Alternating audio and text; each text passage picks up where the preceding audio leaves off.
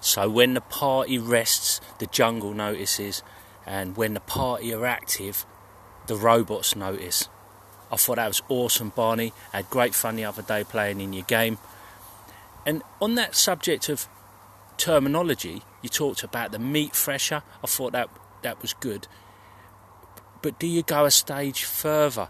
Do you actually get into a process of winnowing and and the idea of separating the the wheat or the grain from the chaff? I don't know, winnowing, following on from threshing, just throwing it out there. But thanks for running, man. And of course, you can dial up that deadliness. Now that I've come through it and survived, it's Saturday when I'm leaving this message. Dial up the deadliness. Kill some more. Kill some more characters.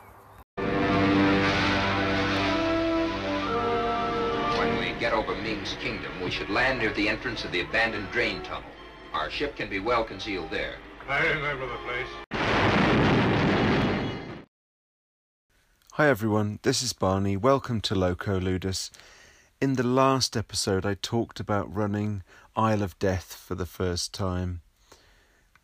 In this episode, I'm going to talk about running it for a second time. At the beginning, there, you just heard Colin Spike Pitt Green responding to having played in the last game, hearing my reflections afterwards and also adding a little bit more in terms of trying to find the right term and the right kind of concept for what it means, how we go about setting off a series of characters. We will come back to this concept because I have a message from Andy Goodman, but I'd just like to say I'm really pleased you had a good time, Colin. Thanks for the message. I'm really pleased that you liked the uh, the game mechanism where the jungle responds to rest and the robots respond to activity. That, to me, is one of those types of mechanisms that draws the the play world and the game world together the the fiction the setting and the the rules and the system and like many others it's often a case of, of trying to find the nicest uh, little things you can throw into that effect, and I think that worked quite well. So, with that little bit of extra encouragement from Colin to kill more characters, I did go on to run the game on Saturday night, and in a nutshell, the thing that I just want to get across right now at this point is that the game ended with a TPK total party kill. I think that's my first one. Very exciting. So that just made the game that just made the the the the offer of the game really satisfying for me because I had said let's play a super lethal game and that was a super lethal game so that was incredibly satisfying. Um, another satisfying thing about it was, um, well, so playing with the other guys last Wednesday was a whole lot of fun, and playing with this group was a completely different whole lot of great fun. Um, I had my son with me, which is always really nice. I also was playing with my cousin, who I don't get to hang out with half as much as I would like, so that was great. His girlfriend was playing, she's really nice, and it's great to uh, not only play with dudes, um, and their friend uh, also joined joined in the game. Now, those three, so put my son to the side, those three are basically, were basically totally new gamers, totally new role players, I should say. Board game players for sure, but role play gamers, no. Having said that,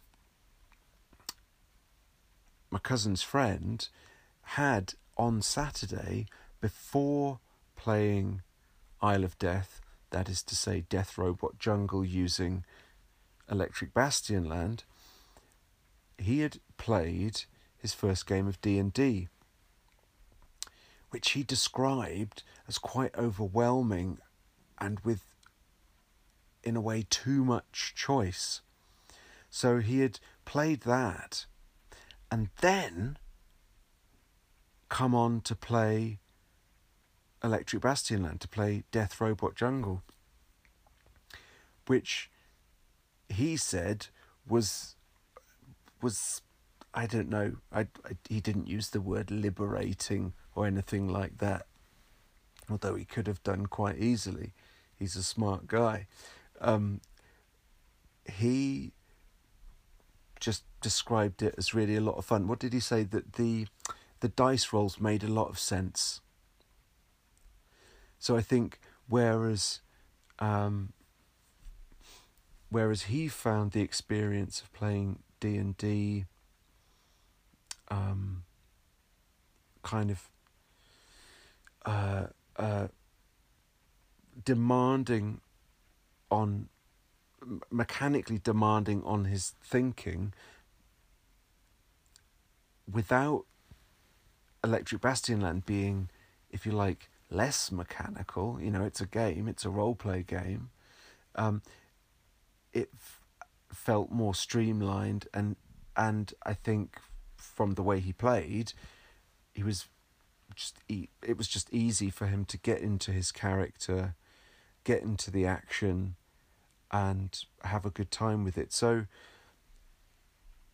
that, to my mind, points to the fact that Electric Bastion Land really does what Chris McDowell has hoped it can do, which is to make playing the game how you imagine a roleplay game to be. So, the the other thrill then of the Saturday night gang was that I was I was hanging out with um, some family, shall we say, and that also introducing them into gaming. So so in the space of a week running the same game with two kind of completely different groups. The clincher, as I've said before, was that at the end of the night, I wiped them out. And that's what I had been hoping to do on the Wednesday group. So my feeling of satisfaction was much stronger in that single respect on the Saturday night. But totally based on on what I said in the last episode where I I also wanted to consciously crank up the danger. Now, what can I say about that? One thing here. Now, I don't know if I've been reading rules wrong in the past, and everybody does this, i.e., what I'm about to say, but what I decided on Saturday night for Saturday night's game is that when we have an encounter, when I roll on the encounter table, when when the characters rest or search, yeah, that I don't roll once on the encounter table. In fact, I don't think I did roll for the encounter. I got each of the players to roll for the encounter. So they took a rest as a group, or they searched the area as a group, whatever it was that they were doing, and we rolled it three times. Now, in the last episode, I talked about wanting to multiply the threats.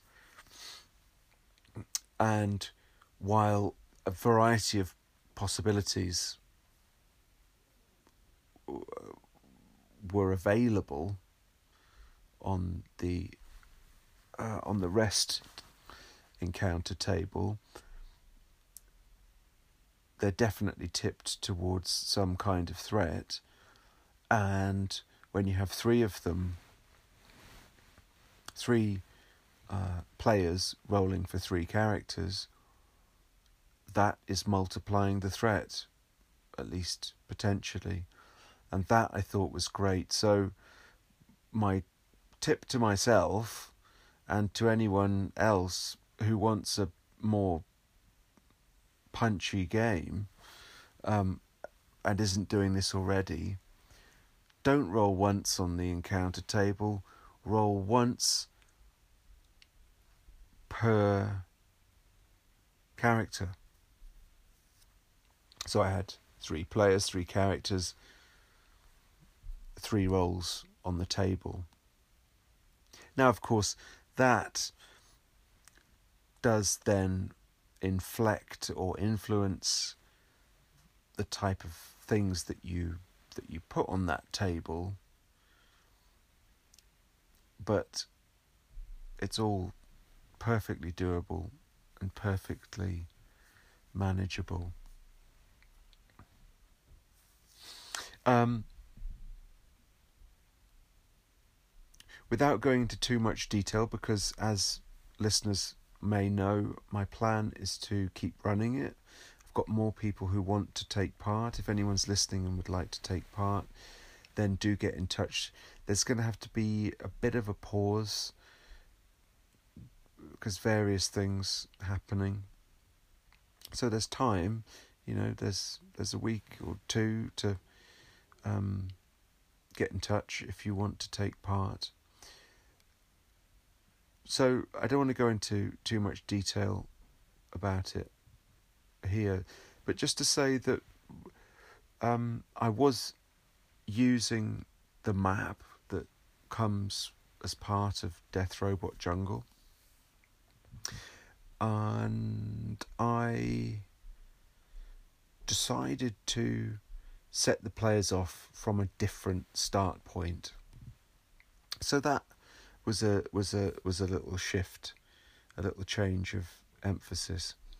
Um, the once again, once again, the players got some pretty jammy rolls in and dodged some some of the things that I was hoping to throw in that would um, wear them down uh, along the way. But there are also some really, really nice triggers for me and for the players too. So, as um, listeners and perhaps players in my games will know, most of the time I don't have a huge amount planned in terms of where the game's going to go and what's going to come up. and there were points on Saturday where you know my brain was just telling me uh, we've got no idea what's going to happen next. Why am I we? You've got no idea. Um, but to come back to this this point of the of the triggers for for for me and for players that was that was the that was the some nice energy of this you know you'll know this you'll know this from your own games where as a GM you're not quite sure how things are going to proceed and then something that the players do some idea that they have, some um, request that they might have, triggers the the the next bit of the path, and and that came up, um, and just just to to to you know hint a little bit at at the final scene where I wiped out the players, or they wiped themselves out, or the game wiped the players out, or we all wiped the players out. I don't think I should take too much credit for it. Basically, the the players got themselves self to a, selves to a situation where it seemed fitting for me to offer them a jackpot, if you like. I'm running Death Robot Jungle as a kind of game show, as a game show, Isle of Death. And yeah, I I felt it fitting to offer them a jackpot based on what they had done and the questions that they were asking within the world even so not even just questions they were asking of me they directly they were asking characters in the world about things but and this is the great thing is in offering the jackpot i was simultaneously offering them a massive threat. So, those two sides were present in that next step of the game. And that did transpire to be the the end for for the characters. Now the the kind of the the kicker is that because they because they all died out of the way of anybody else the uh, the Bastion authorities or game show production company or whatever's going on there um, doesn't have to pay out because there's no record of the death. None of the players came back uh, with any booty.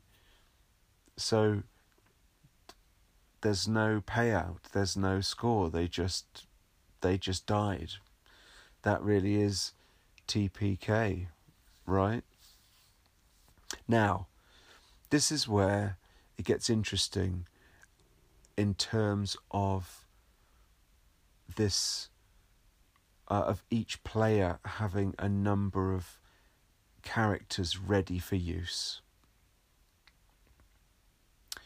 um, which takes us back to Colin at the beginning of the show and Spencer in the last episode and my uh, my discussions about that in the last and the um, the, the the previous episode to that.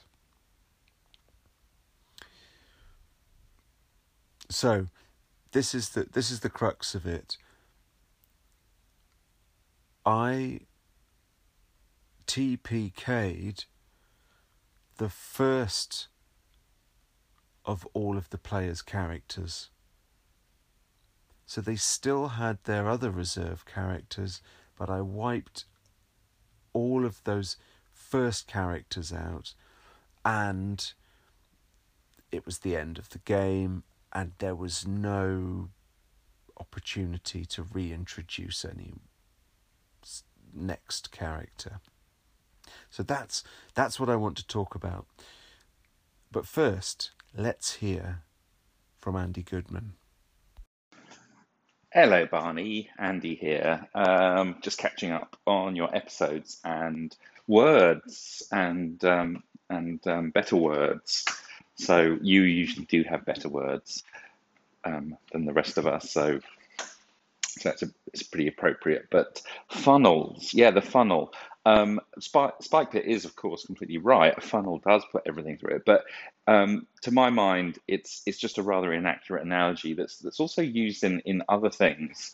Um, like the the industry that I'm in, they talk about funnels where where you kind of excluding, you know, it gets narrower and narrower, and you're excluding certain ideas as you move along a, a process, like when you're coming up with ideas for things, and, you know, what have you. Um, and and of course, it is it is not accurate unless you think of the funnel as being semi-permeable.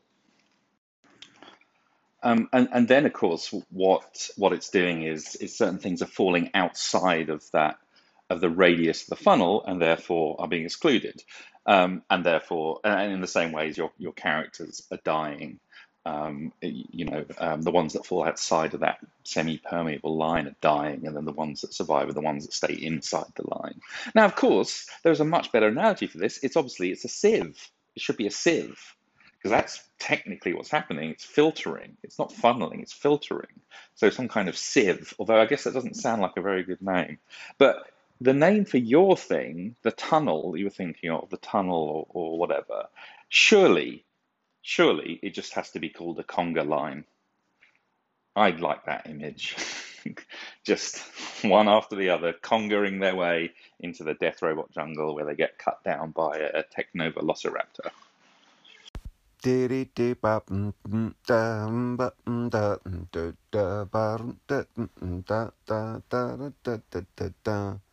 Thanks, Andy. Yeah.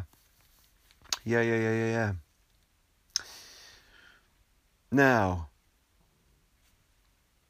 with the so called funnel in Dungeon Crawl Classics, as far as I understand it, you do you've got this this group and you are seeing who's going to make it through and so who you can progress with and have more adventures with. And that as uh, as as Colin talks about I think in his last episode and uh, I think others um, it's a lot of fun. Sure. The this this idea of, of having characters waiting in the wings, reserves, of having reserve characters.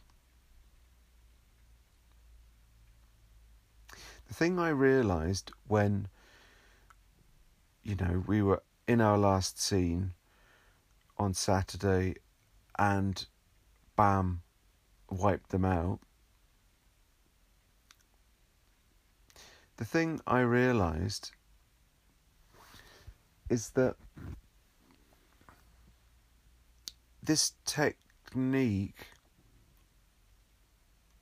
of having of having reserves or understudies or whatever you want to call it is is not even so much about putting the characters through a process because when your current character um, cops it, you you you pull out the next one, as it were. And that comes down to a very simple thing. which is I didn't want players to have to roll up characters whilst we were playing. I wanted them to be able to die and then absolutely as quickly as possible for us to figure out a way to get them into the game with their new character. Now I, I was I was very clear in my mind about that from the outset. We're playing online. People don't necessarily know all of the rules or or they might have things that they want to clarify which would be much better clarified right at the beginning so that we can just keep on playing also because there's this attempt to be lethal which can still be more lethal could still be more lethal. The the the the appearance of the next character almost cushions any great feeling of having lost that other character. And I and I I think that the the process of re-rolling uh, or rolling up another character takes you through this some kind of journey where you, you're creating this identity and that's great and that's good but when you when you pair that up with having just lost a character and you're trying to and the game's is trying to be fast and furious I, I don't know if that if that shifts the mood somewhere that I thought might be best not to go. That is to say, the players all rolled up, three characters, enjoyed that thoroughly. They could then choose which one they wanted to go first. Right? The weaker character or the stronger character, or whatever, the middle character. Totally up to them. So it's a it's a different rapport, I think, that a player will have with having a little bunch of characters starting a game than having won and having the feeling that they might need to go back to the drawing board again. I th- do think there's something in, in that for sure. And that certainly is what's going on in Dungeon Crawl Classics too. And it was it was really enjoyable for me to hear the players describe the characters that they had rolled up and which one they had chosen and why. That was that was a lot of fun. Um, but to get back to the point, I think, I I think I might have somewhat over conceptualized this whole thing in the search for um, some neat term for for exactly what's going on there. The simple fact of the matter was, I just wanted any fallen uh, any any player to to be able to step back into the game if one of their characters fell. So while I'm still going to keep pushing to make Isle of Death more lethal, based on Saturday's game, I do think that perhaps two characters is enough or as a as a more practical number, that would mean the first wave could get completely wiped out, and there's still an entire wave left uh, for the rest of the session. Lastly, I have a question and some thoughts about the panic mechanic. Hey Barney, Jason here. I had a similar issue. Listen to your episode about, you know, Death Robot Jungle and your panic system that, you know, didn't quite kick in. It almost kicked in. Curious if in your the following game if the panic system worked out the way you wanted it to. So I had a similar issue. I ran a ICRPG game set in like the colonial Gothic world. John Allen Large was also in that game actually, and, and I had built in a stress mechanic, a panic mechanic, if you will, that never really triggered either. Never really worked out. Um, so I don't know. I mean, you know, the player's roll, but it never really kicked in. I just a straight. Um, I I don't know why. It maybe the just the threshold was too high. It, it's something I haven't revisited because I've gone on to other things, but it's an interesting idea. So, to answer your question, Jason, no, the panic mechanic didn't have more of an impact in the Saturday game. And that was interesting because the game was more lethal. Somehow, the group seemed to not get themselves in so many panicky situations. Now, having said that, I think there were a couple of times I could have or should have um, stung them for a for a panic roll, panic check for example, at the end, in the last scene, they were, you know, pretty much on their knees and um yeah it it it just seemed um unnecessary to um insist on that at that point. Um, so interestingly, it didn't it didn't play so much of a role in the game. But when we talked at the end, the players all said how much they enjoyed it. And the Wednesday group also said that they enjoyed it. I think. Um, so, like I said in the last episode, I don't think it necessarily has to be that it, something like that kicks in. It doesn't have to become actualized. It's it almost becomes a, its own type of threat or pressure because they know the consequences. Um, of course, it would force more rests, so that forces the lethality, perhaps. So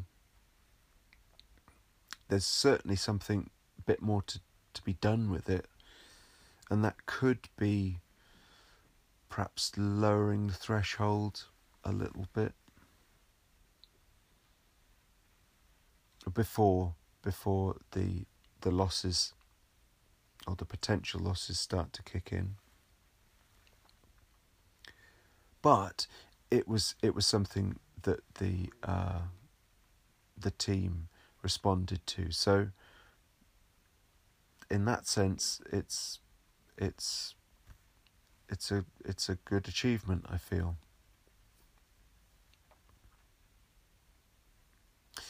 Now, of course, I'm probably going to remember a whole load of things that I wanted to say, um, and have now forgotten. But I'm going to call it a day today. Thanks for listening. I hope this has been of interest to you, and if you're interested in playing in the game, do get in touch. And likewise, if you have any thoughts or advice, please also do get in touch. All the best, everyone. Bye.